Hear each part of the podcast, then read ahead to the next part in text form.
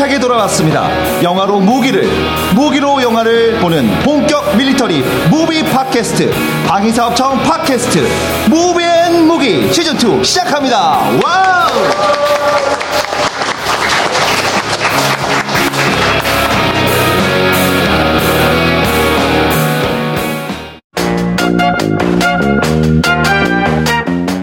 네, 반갑습니다. 아, 돌아왔습니다. 무비앤 무기 시즌2 진행을 맡은 개그맨 황영진입니다. 반갑습니다. 안녕하세요. 네, 제 옆에는 이분 없으면 큰일 납니다. 이분이 저희 실질적인 뭐, 정말 사장님이라고 봐야겠죠. 우리 한글 작가님 오셨습니다. 아, 네, 안녕하세요. 감사합니다. 네.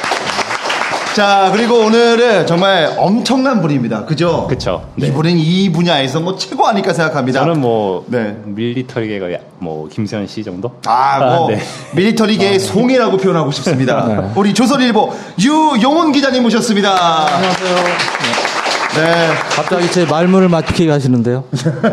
일단 우리 한길 작가님 네, 네. 소개를 좀 부탁드리겠습니다. 아, 네, 저는 한길이고요. 네. 네. 뭐 어떻게 소개를 해야 될까요? 그래도 뭐 처음 들으신 분이 있기 때문에 그렇죠. 네. 아 저는 이제 팟캐스트 쪽에서 이제 영화 쪽에서 활동하고 있는 명화남녀라는 팟캐스트를 진행을 하고 있고요. 네. 어, 관련된 저서도 주- 집필하고 있고 영화 해설가로 활동을 하고 있습니다. 네, 밀리터리계에는 뭐 정말 오타쿠다라고 표현해도 아, 뭐 제가 뭐 좀 좋아하고요. 네, 네. military를 좋아하다 보니까 자연스럽게 사실 그 military 영화를 좋아하다 보다 그 전쟁 영화들을 좋아하다 보니까 자연스럽게 이쪽에 좀 빠지게 됐어요. 네네. 그래서 덕분에 무비앤 무기라는 좋은 프로그램들을 네. 같이 할 수 있게 된 것 같습니다. 현재 그 성수동 쪽에 또 카- 작은 카페를 하나 운영하고 계시고요. 작은가요? 카페 운영하고 계시고. 놀러 오세요. 네, 네네. 좋습니다. 다음은 우리 조선일보 유용원 기자님. 네. 아, 뭐 자자합니다. 대단하신 분이라고 legend다라는 얘기가 있는데. 악명이 자다하다고요. 예. 아니 뭐 간단하게 좀 소개를 좀 부탁드리겠습니다. 예, 저는 조선일보에서 국방부를 지금 23년째 출입을 하고 있습니다. 원래 기자들이 출입처 담당 분야가 한 6개월에서 2년마다 바뀌는데 네네. 저는 능력이 부족해서 잘할 때까지 계속 하라고. 그래서 아 직도 네. 이제 국방부를 지금 헤어나지 못하고 있고요. 네네. 저는 사실 그 어릴 때부터 이제 취미가 이제 무기체계 이쪽 음. 아. 군사에 좀 관심이 많았어요. 네네. 앞에 방청소에 계신 분 중에도 아마 그러신 분이 네. 우리 방위사업청 supporters 중에도 그런 분들이 계실 것 같은데 그래서 저는 어떻게 보면 굉장히 행복한 사람입니다. 왜? 그렇죠. 취미가 직업이 됐기 때문에 네네. 그래서 나름 행복하게 예, 살려고 노력을 하고 있습니다. 좋습니다. 행복해지려고 또 얼굴에 재생 테이프를 또 붙이셨어요. 네, 네. 전 빼셨나요? 어, 눈에 띄려고 해요. 좋습니다. 자, 오늘 영화는 바로 아, 첫 방송이다 보니까 어마어마한 걸 준비했습니다. 바로 어, 우- 영화 속 우리의 무기를 찾아라는 주제로 진행인데 본격적인 무기 이야기 앞서 영화 이야기를 먼저 해보도록 하겠습니다. 최근 개봉한 영화죠. 인천 상륙 작전. 네, 이재한 감독님 작품이고요. 포아스 오그로의 이재한 감독님 작품. 포아스 오브로가 네. 약간은 좀 좋은 영화였죠. 아, 뭐 호불호가 많이 갈리긴 했죠. 네, 네. 평점이 3점으로 나오던데 어쨌든 전 재밌게 봤습니다. 네네. 자 일단 짧게 영상으로 만나보시죠. 네, 저희가 그 인천 상륙작전 네 간단하게 영상을 봤는데 이 영화 간단하게 좀 설명을 좀 부탁드리겠습니다. 네. 어, 일단은 이재한 감독님 작품이고요. 보아스 오브로의. 네. 그다음에 더 유명한 영화는 이제 내 머릿속에 시부가 있죠. 그러니까 멜로 영화를 만드시던 감독이었는데 아, 이제 전쟁 영화까지 이제 연출을 하게 됐습니다. 네. 아, 어, 제가 간단하게 뭐 얘기, 네. 해 보면 또 얘기를 들어보니까 인천 상륙작전에 막그 전쟁 씬보다는 네네. 그 엑스레이 작전이죠. 네네. 그 진행되기 전까지의 그 첩보전을 거의 주된 주제로 맞, 맞습니까? 네, 그쵸. 네, 네. 어, 저는 어제 개봉하자마자 보고 왔는데, 네. 영화의 무게는 상륙 작전 자체보다는 이 상륙 작전의 교두보를 확보하거나 정보를 파악하기 위해서 먼저 그 인천에 침투해서 진행하는 이정재 씨가 주연한 그 침투팀이 주로 그 활약하고 있는 엑스레이 첩보 작전을 좀 더. 중심적으로 다루고 있습니다. 또 이제 한 작가님이 또 평론에서는 굉장히 또 네. 가격하십니다. 어떻게 보셨습니까? 어, 저는 좀, 좀, 네. 아쉽다라고 좀 아쉽다. 표현을 하고 싶어요. 네, 나왔어요. 좀 아쉽다라는 표현을 하고 싶은데 네. 사실 정말 그 전쟁사 쪽으로 봐도 위대한 작전이거든요. 대단한 작전이죠. 이 위대한 작전에 좀 걸맞지 못한 좀 아쉬운 완성도의 영화가 좀 나왔다고 생각을 합니다. 아, 네, 네. 저, 저는 영화를 아직 실제로 보지는 못했습니다. 사실 네네. 시, 시사에 가게 돼 있었는데 막 사드 이슈가 많이 불거져서 이제 국- 국방부 담당 바빠서 이제 네네. 아쉽게 못 봤는데 말씀하셨다시피 이 영화는 상륙작전 자체보다는 그 작전 성공을 가능케 했던 첩보 작전에 이제 초점이 이제 음. 맞춰진 영화고요. 그러다 보니까 리암 리슨이 뭐 몇 분밖에 안 나왔다. 까메오 수준이다. 뭐 이렇게 뭐 비- 비판도 있는데 네. 구성상 그거는 어쩔 수 없었던 한계도 좀 있다는 생각이 니슨 듭니다. 배우는 네. 한제 생각에 한 15분에서 20분 20분, 정도. 네, 그렇다고 적지 하더라고요. 않은 분량에 아, 출연하십니다. 네네. 네. 근데 이 작전 자체는 어, 미군 자체에서 5천분의 1 성공 확률이다. 이 그럼요. 굉장히 이제 거의 불가능에 가까운 작전을 이제 성공케 한 그런 역사적인 사, 사안이었죠. 네. 아, 제가 그 댓글을 조금 봤습니다. 영화가 어떻게 좀 네네. 어, 평이 어떤가 봤는데 아, 리암 니슨이 이제 한 뭐 15분 정도 나오잖아요. 네네네. 여기 대해서 이제 이런 비유를 하시더라고요. 클레멘타인의 스티브 음, 그거는 좀 너무 과격한 비유. 과격했나요? 네, 그렇죠. 리암 니슨 배우는 뭐 워낙 할리우드 top A급 배우고 뭐. 출연료를 2천만 달러씩 받는 배우인데 네. 아마 제가 그 듣기로는 그 음. 할리우드의 최근작의 출연료의 12분의 1을 받고 출연하셨다. 어. 대충 계산이 나오죠. 네. 그래서 뭐 그렇게 해서 음. 15분밖에 안 나왔는데 많은 돈을 줬다 이렇게 하긴 하지만 제 생각에는 리암 니슨 배우는 처음에는 출연 분량이 많지 않아서 네네. 미국에서 찍는 스케줄이었는데 근데 리암 니슨 씨 리암 니슨 씨라고 해도 괜찮을까요? 리암 니슨 씨 같은 경우는 그래도 한국 영화인데 한국에 와서 찍어야지 하고 착하네요. 네 굉장히 네. 프로페셔널하게 이 작품에 응해 주셨고요. 네네. 홍보나 이런 부분에서도 굉장히 그 홍보사들이 요구하는 대로 다 스케줄도 진행을 해주시고 그 다음에 극 중에서 그 맥아더의 느낌이나 그런 것들을 살리기 위해서 굉장히 많은 연구를 하셨다고 합니다. 음. 괜히 할리우드 top A급 배우가 아닌 거죠. 네네. 아니 그 영화를 보면은 저는 그 인천 상륙작전은 너무 많이 알고 있잖아요. 네네네. 모든 국민이. 네. 장사 상륙 작전이 하, 몰랐던 정보를 알으니까 네. 참 짠하더라고요. 그렇죠. 네. 네. 장사 상륙 작전은 이제 인천 상륙 작전의 양동 작전으로 기획된 작전 음. 중 하나인데 그 학도병 772명이 네, 다 상륙 중고등학생들이. 네. 그래서 이제 교란 작전식으로 이제 뭐 이 외에도 굉장히 많은 양동 작전이 있었던 걸로 저는 알고 있는데 영화 속에서도 언급이 됩니다. 뭐 삼척 쪽이나 군산 쪽에 뭐 포격을 한다든가 맞아요. 그런 언급이 실질적으로 되고 뭐 가짜 있- 교신도. 날리고. 뭐 원산 쪽에 사- 상륙갈치 보이기도 하고 근데 장사 상륙작전은 안타까운 게 그야말로 군본 없는 아유, 학도병들 네네. 아주 뒤늦게야 인정이 됐죠. 그래서 네네. 이제 그런 부분들도 이 영화를 통해서 좀 어, 새롭게 조명된 그런 부분이 아닌가 생각이 근데 듭니다. 저 같은 경우는 뭐 굉장히 인상적으로 봤는데 상륙 작전이 굉장히 어려운 그 당시에는 어려운 작전이라고 들었거든요. 네, 지금도 어렵습니다. 네, 뭐 정말 네.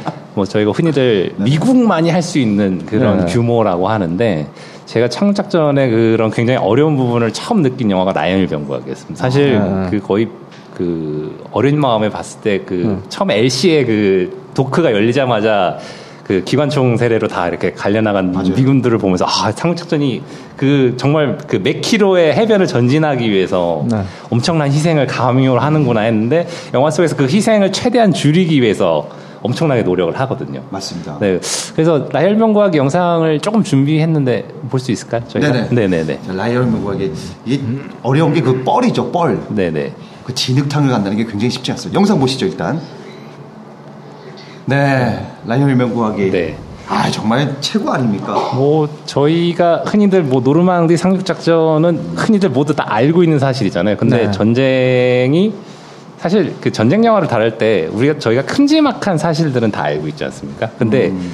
이 영화를 보면서 전쟁 자체에 들어가서 볼 수 있는 느낌들을 전달해 줬다고 저는 생각을 해요. 그죠. 아마 명구하기 이후에 전쟁 영화의 트렌드는 완전히 바뀌었다고 볼 수 있습니다. 아니, 이 유기자 상륙 작전이 그러니까 원래 적진의 최선봉에서 이제 뚫고 들어가는 거 아니에요. 기본적으로 굉장히 음. 사상 당할 위험이 높은 거고. 네네. 노르방의 상륙 작전은 상륙 작전 위치에 따라서 굉장히 어떤 운 좋은 경우는 희생자가 적고 음. 정말 이- 뭐 몇백 미터 전진할 때 수천 명이 사망한 그런 경우도 굉장히 아니, 인천 상륙작전은 네네. 보니까 이 뻘이 네. 자칫 잘못하면 시간에 못 들어가면 한 2km를 진흙탕을 걸어야 된다. 되게 위험한 작전이었다고 하는데 맞습니까? 그러니까 인천이 조속간만의 차가 9m입니다. 맞아요, 네. 그러니까 뭐 세계에서 가장 그 큰 그런 해안 중에 하나고 그렇기 때문에 참모들이 이제 반대를 했던 건데 네. 맞습니다. 예. 역사상 이 전사를 보면 기습이란 건 항상 상대방의 의표를 찌르는 거잖아요. 아, 맞죠. 여기는 절대 못 올라올 거야. 아. 여기는 절대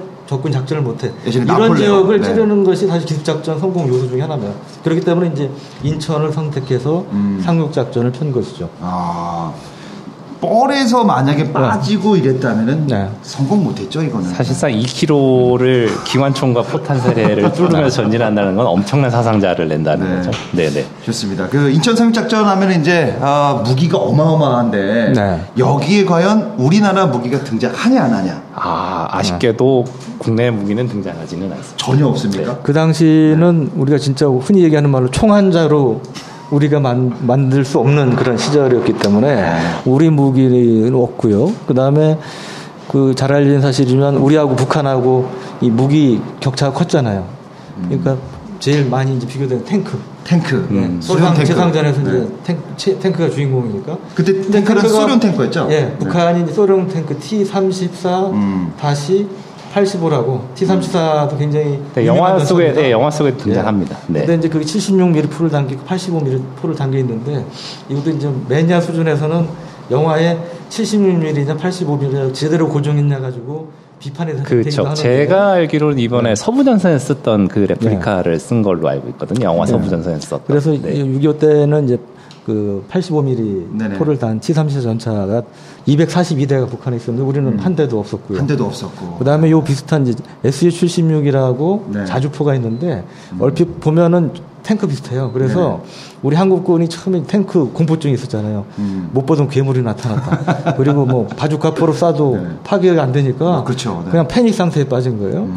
그래서 뭐, 뭐 화염병도 던지고 어떻게 육탄 돌격도 해서 파괴를 했는데 사실은 SU-76 자주포를 파괴했는데 왜는 아 탱크 파괴했습니다고 보고를 한 적이 있고 혼동이 됐던 그런 무기 중에 아니, 그 이제 기갑 SU-76 촬영에 대한 분류에 대한 예, 그런 그게 개념이 별로 없을 때니까 네, 네. 뭐 그런 무기도 등장을 하고 음. 있습니다. 예전에 그 영화 보면은 네. 우리나라 국군이 수류탄을 몸에 지니고 네. 탱크로 돌진해갖고 막 네네. 깔리고 막 이런 장면 많이 네, 나왔거든요. 육탄 심용사 이제 이른바 뭐 네. 많이 이제 검증이 되고 그러죠. 그래도 그 바퀴가 이제 퍽 풀어지면서 체인이 네네. 그러면서 못 가는 그런 건 가능했던 거죠. 네, 가장 취약한 부분 중에 하나가 캐터필리라고 아. 무한궤도라고 그러죠. 네네. 음. 그게 이제 좀 취약한 부분 중에 하나입니다. 그래서 이제 그런 경우는 아, 그런 말씀 하신, 하신 자폭 공격이나 이런 것 통해서도 이제 가능했던. 네. 이제 북한이 그때 당시 무기가 어마어마했는데 그러면 인천 상륙작전 당시에 네. 에, 썼던 장비나 우리나라 무기 발달은 어느 정도 수준이었는지. 어, 영화 보시면 알겠지만 뭐 일단 무기 체계 좋아하시는 분들은 워낙에 170억이나 들어간 대작이기 때문에 170억. 네. 네, 만만치 않은 제작이죠.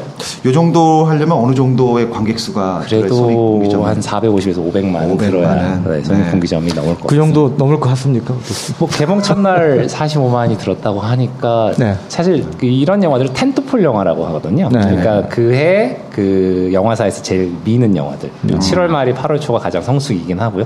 지금 변수가 되는 거는 이제 손예진 씨 주연인 덕혜옹주가 평이 굉장히 좋아서 네. 2주 차에 이제 두 영화가 격돌을 하게 되는데 역사물이잖아요. 네. 지금 영화계 쪽에서는 이 두 영화의 대결에 굉장히 초점이 맞춰져 있습니다. 아, 맷 데이먼이 주연한 뭐죠? 제이슨 예. 본 같은 예, 경우는 같은 날 개봉한 걸로 같은 날 네. 개봉하긴 했는데 본 시리즈가 국내에서 300만 이상 관객을 동원한 적은 없습니다. 그죠. 사실 네. 미션 임파서블급 정도 돼야 이제 이런 tentpole 영화들하고 붙을 정도가 되고요. 사실 어제 개봉 첫날만 봐도 사실 제이슨 본이나 인천 상륙작전 모두 흥행에 성공하긴 했지만 기본적으로 배급력에서 인천 상륙작전이 훨씬 좋고 그죠. 좌석 점유율도 인천 상륙작전이 더 나왔어요. 그러다 보니까 두 영화를 단순하게 비교하기보다는 헐리우드 영화가 가지고 있는 뭐 장르적 장점 에 관객들이 간다. 그 다음에 텐트폴 영화는 이제 1년에 약간 좀 이제 영화를 1년에 몇편안 보시는 분들도 이제 나오는 시즌이거든요. 음. 그래서 그런 관객층들을 노린 영화이기 때문에 제 생각에는 손익분기점에는 무난히 도달하지 않을까 하는 게 제 생각입니다. 이제 그 평을 보니까 네. 아주 극과 극입니다. 어떤 분은 대작이다. 네, 네. 태극기 휘날리보다 더 대단한 작품이다. 뭐 천만, 이천만도 가겠다는 분도 있는 반면에 네, 네. 어떤 분은 너무 크게 만들어진 서프라이즈다. 하는 얘기도 있는데 여러분들이 직접 확인하시는 네, 게 직접 제일 보시고. 판단하시는 게 제일 좋을 것 어쨌든 뭐 같습니다. 한국 영화가 좀 잘 됐으면 하는 바람입니다. 네, 네. 제가 왜 자꾸 네. 여쭤보냐면 제가 TV조선 무비 스페셜 인천 상륙작전을 했는데 네, 네. 네. 그 출연했어요. 그러다 보니까 좀 하지. 이분 알아서 편집하실 텐데. 자, 그럼 이제 그 아까 말씀드렸던 네. 우리나라 그때 당시의 무기 수준하고 네. 그때 당시 썼던 장비들, 뭐 아, 미국은 꽤 많았겠죠. 어떤 게 꽤 있을까요? 많죠. 제가 영화를 보고 나왔을 때 등장하는 장비들만 좀 보면은 네. 이제 일단은 침투 작전이지 않습니까? 네네. 그러다 보니까 북한군 무기를 그대로 가야 들키지 않잖아요. 어. 영화에서 미제 무기를 써서 이제 걸리는 장면이 나와요. 아, 네, 그? 그리스건이 나옵니다. 그리스거. 네, 그 탱크 영화 퓨리 보시면 그 주인공들이 탱크 속에서 그 짧게 썼던 그리스건들이 많이 나오거든요. 네네. 네, 그리스건이 나오고 그다음에 미군 장면 이제 뭐 대표적으로 M1이 나오고요. M1. M1 나오고 또 제가 정확하게 기억이 안 나는데 이제, 이제 대표적인 게 이제 상륙작전에서 F4 요콜세요. 네네. 네, F4 요콜세 비행기 나오고요. 그다음에 B29가 제가 알기로 실제 참전하진 않았는데 영화 속엔 나옵니다. 어, 그 다음에 아이오와급 전함으로 추정되는 전함들이 나오고요. 전함. 근데 역시 참전 안 한 걸로 알고 있는데 이제 영화 속에는 등장합니다. 왜냐하면 아이오급 전함이 주는 유용이 있거든요. 네네. 왜냐하면 그 어떻게 보면 역사 속에서 가장 유명한 전투함 중 하나입니다. 아이오급 전함. 근데 음. 영화 속에서 이제 그 상륙 포격을 지원하는 듯한 느낌으로 나와. 실제적으로 전함 한 번이 나오지는 않은데 음. 구경이나 이런 걸 보면 아이오급 전함이 아닌가라는 생각이 좀 아이오급 전압은 이제 16인치 네네. 주포죠. 그러니까 우리 40.6cm 굉장히 큰 이제 주포를 갖고 있고 B29 폭격기도 이제 6.25 전쟁에 참전했어요. 네네. 그런데 대표적인 인천에도 게 참전을 인천? 아니고 네네네. 외관. 네네. 이거 낙동강 전투 네네. 한참 벌어질 때 외관을 중심으로 융단 폭격이라고 들어보셨죠? 네네. 폭탄을 그냥 비오듯이 퍼붓는 거예요. 아, 그래서 네. 뭐 쑥을 재배한 다 그러죠. 무려 네. 80대가 넘는 폭격기가 동원이 돼서 음. 융단 폭격을 했습니다. 2차 대전 이후로 가장 많은 B-29 폭격기가 음. 동원이 됐는데 인천 상륙작전에도 직접적으로는 음. 참여는 안 아, 했던 거예요. 그때 당시 폭격은 뒤에 있는 조종사가 폭탄을 던지죠. 아, 그건 1차 대전이고요. 1차 대전입니까? 네네. 아, 네, 요거 2차 대전 네. 때문에 조준경도 굉장히 많이 밟더라고요. 아, 네, 네. 그 정도 수준은 아니군요.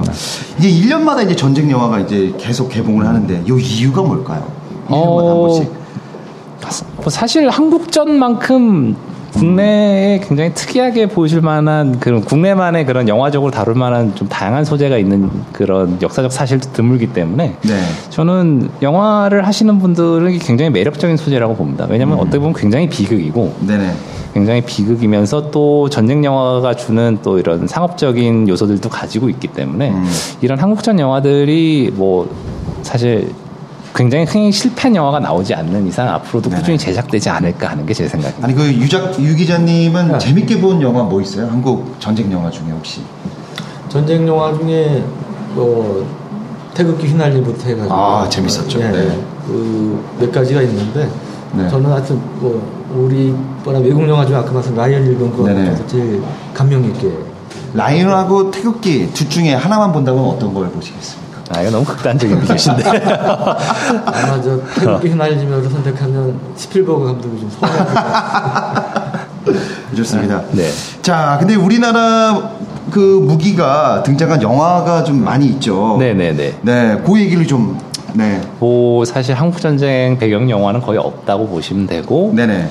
최근을 배경으로 한 영화들이 이제 조금씩 이제 우리나라 무기가 등장하기 시작했습니다. 음. 자, 그러면은 어, 어떤 영화가 등장했는지 한번 영상으로 한번 보시죠. 네, 아, GP506 네. 저희가 봤는데 아, 요 영화 재밌었습니다. 아 영화적으로는 괜찮죠. 네. 아 홍수창 감독님 작품인데요. 그이 영화에서 이제 K2가 소품적으로 제대로 구현된 첫 번째 아. 한국 영화입니다. 네. 아, 그- 그러니까 그 할리우드의 총기 그 소품 기준이 우리나라가 많이 못 따라갔거든요. 근데 음. 에어코킹건인가요? 이런 그 제대로 발사되는 K2 소품을 GP506에서 제대로 구현한 첫 번째 영화라고 볼 수 있습니다. 네. 네. GP506은 이제 잘 아시는 28사단 사건, 네네. GP 총기 난 사건을 이제 모티브로. 모티브로 해서 물론 뭐 사실 그대로 묘사한 영화는 아니지만 진짜 장르 영화죠. 예, 예, 네. 예, 예. 가마제트 알고 있고요. 눌려서 전염병으로 된 거죠. 근데 K2 소총이 사실 수출도 많이 된 잘 만든 어. 소총 중에 하나입니다. 1980년대에 개발이 됐고 지금도 보면 종종 인터넷에 해외 군인들이 남미 쪽이라든지 포함해서 여러 군데에서 이 K2 소총을 음. 사용하는 모습들이 올라오는데 이게 이제 보안이나 이런 이유 때문에 어느 어느 나라에 수출했다고 발표한 적이 별로 없어요. 아. 네네. 근데 사진이 이렇게 팍팍 올라오니까 네. 아 저기도 이제 수출됐구나 이 사람들이 알게 되는 거예요. 스포일러네요. 네. 예. 아, 근데 이제 그 우리나라 총을 이제 네. 뭐잘 만들잖아요, 이제는. 네. 유 기자님. 그럼 우리나라 총을 개발한 시기가 언제부터일까요?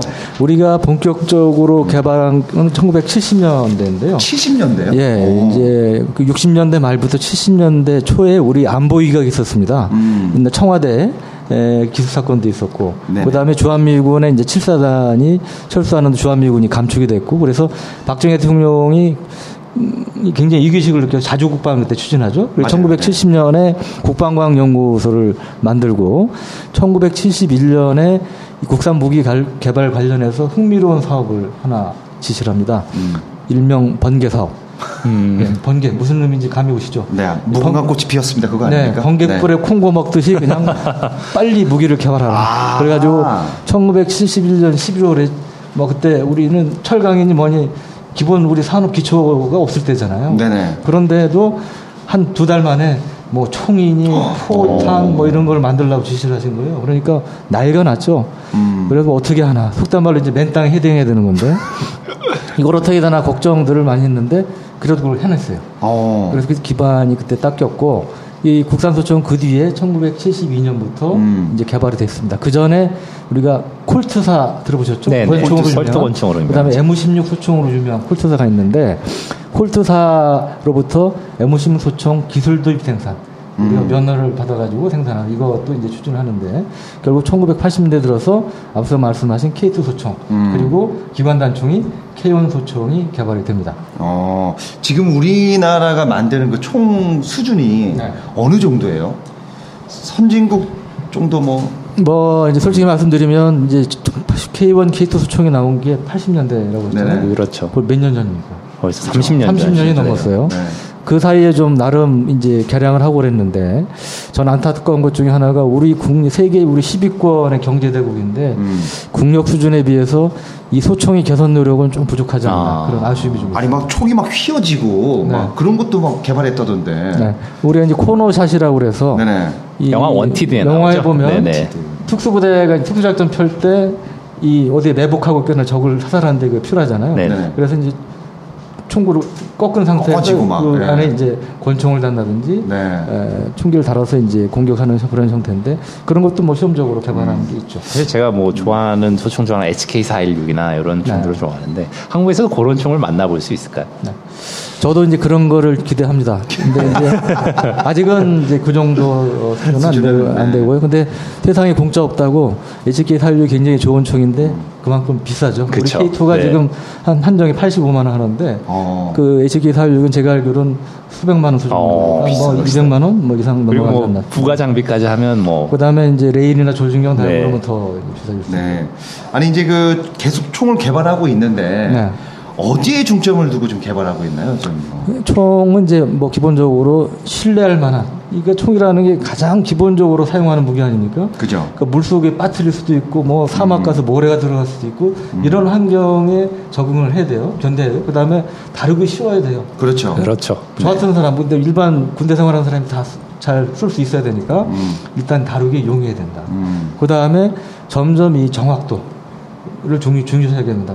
100발 쏴서 사람 한 사람 맞추는 것보다 정확하게 10발이라는 하여튼 발수를 줄여서 그죠. 정확하게 목표를 맞추는 게 중요하니까 음. 이제 그런 면에서 이제 조준경이나 레일 이 부가 장비가 많이 붙게 되고요. 이제 그런 부분들이 이제 추가가 되니까 아무래도 다행히 또 비용은 올라가겠죠. 그렇죠. 아. 뭐 많은 전사를 보면은 현장에서 그 필드에 쓰는 군인들이 불만이 많은 총들이 많거든요. 네. 근데 계속 오래 살아남는 총들 뭐 AK47 이런 총들 보면은 네.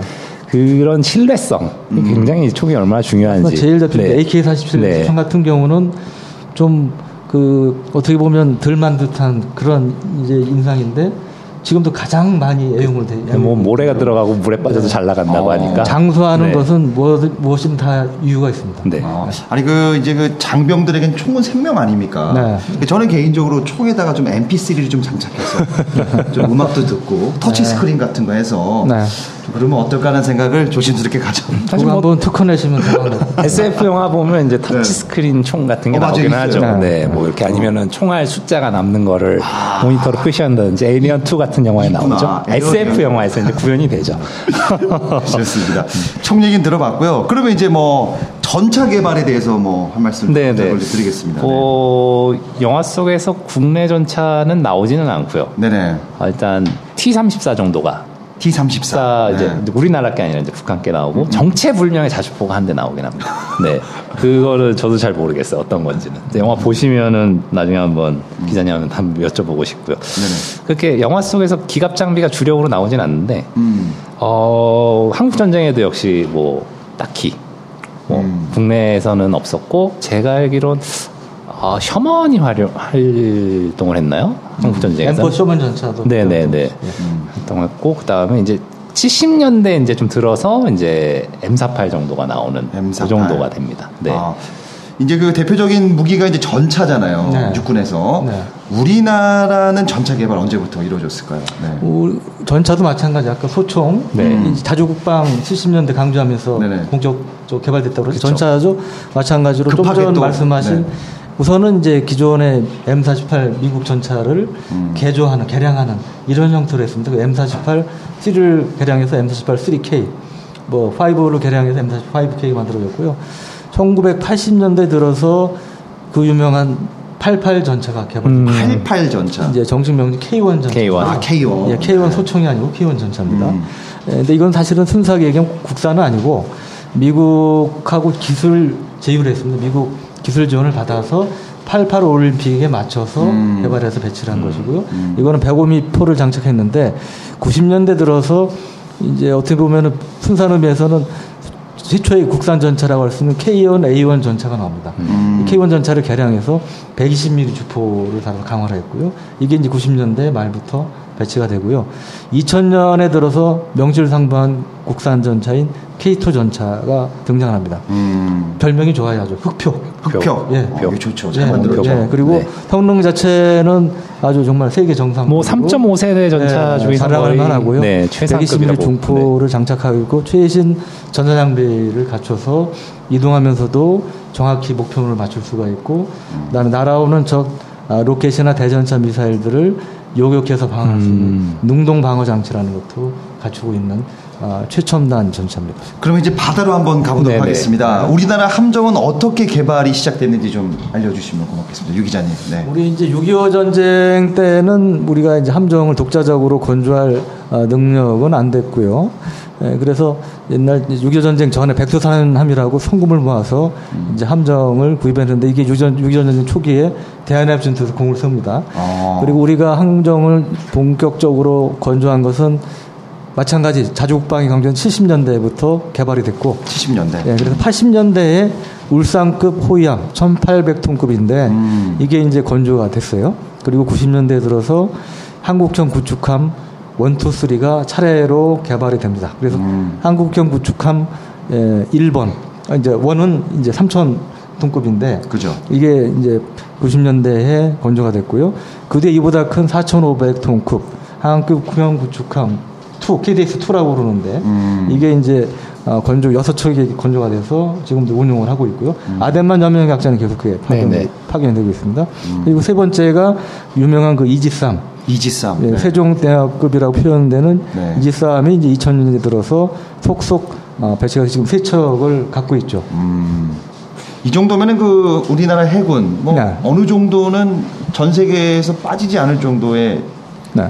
능력이 있는 거죠. 해군 건조 해군 사업 관련해서 이제 좀 비판이 대상이 되기도 했지만 해군의 이 건함 함정을 건조한 사업 자체는 제한된 예산 내에서 전 어, 비교적 육해공 군 중에 어떻게 보면 가장 잘한 것이 해군이 아닌가 음. 아, 그렇게 생각이 됩니다. 단계를 밟아서 착착 이제 발전해 왔다는 것이죠. 맞습니다. 또 해군 하면 또 우리나라 영화를 또 빠질 수가 없는데 그렇죠. 저도 몇 편 생각 나거든요. 네네. 어떤 영화가 어, 일단은 최근 함정들이 나온 영화는 전 한반도. 한반도. 네네. 한반도에서 뒤에 잠깐 나오죠. 네네네. 한반도 일단 한반도에서 영상으로 네, 한번 만나보시죠. 한번 만나보죠. 네, 한반도. 네, 한반도. 네, 여기 그 이제 네. 옥새인데 이제 도장 잘못 파서 네네. 뭐그 얘기죠. 뭐 그렇긴 한, 뭐, 이 영화도 뭐 썩 잘 나왔다고 볼 수는 없는데. 네. 아, 근데 관객은 많이 들어왔잖아요. 아, 흥행에 실패했습니다. 아, 실패했습니다. 네, 제작비가 워낙에 많이 들어서. 저만 재밌게 네네. 봤나요? 네. 흥행에는 실패했습니다. 또 이제 그 이게 본격적인 함정에 대한 영화가 있죠. 어떻게 보면 국내 네. 함정이 제대로 된 뭐 첫 번째 영화라고 봐도 뭐 무방합니다. 네. 뭐죠? 연평해전. 연평해전 네. 만나보시죠. 네, 잘 봤습니다. 연평해전. 네. 저게 이제 어떻게 보면 해군에 대한 영화는 저거죠. 네, 맞습니다. 네. 나쁘지 않았죠? 뭐, 뭐, 저는 약간 좀 아쉽긴 했는데, 네 네.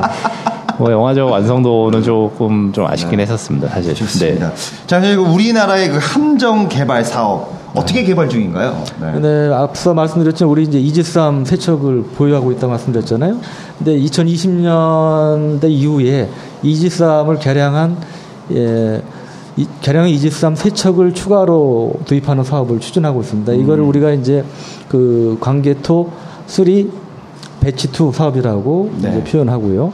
그 다음에 물 속에 이제 잠수함 전력도 굉장히 중요하잖아요. 네네. 그렇죠. 잠수함 소재 영화도 이제 많이 있는데 현재 우리는 이제 1200톤급, 1800톤급 두 종류의 잠수함을 어, 10여 척 보유하고 있는데요.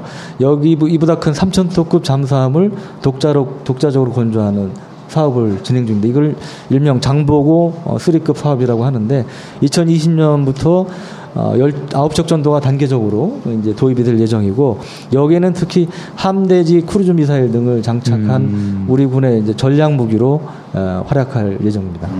저희 나라에서 원자력 잠수함은 아직은 시기상조 원자력 네. 잠수. 원자력 잠수함도 이제 우리가 이제 원자력 잠수함이 가능하려면 원자료를 네. 좀 작은 원자로를 배에 실어야 되는데 그게 좀 기술이 필요하죠. 그래서 그런 데에 대한 그 주장 이런 것들은 굉장히 많이 지금 아, 부각이 되고 있죠. 특히 이제 북한이 잠수함 탄도미사일 SLBM을 네네. 개발하고 있기 때문에 그러한 어떤 전략 무기로서 원자력 잠수함이 필요하다는 것들은 설득력 있게 많이 나오고 있습니다. 네. 이뭐 다른 건 몰라도 그 해군은 월등히 우리나라가 북한보다 앞서고 있죠 지금. 네.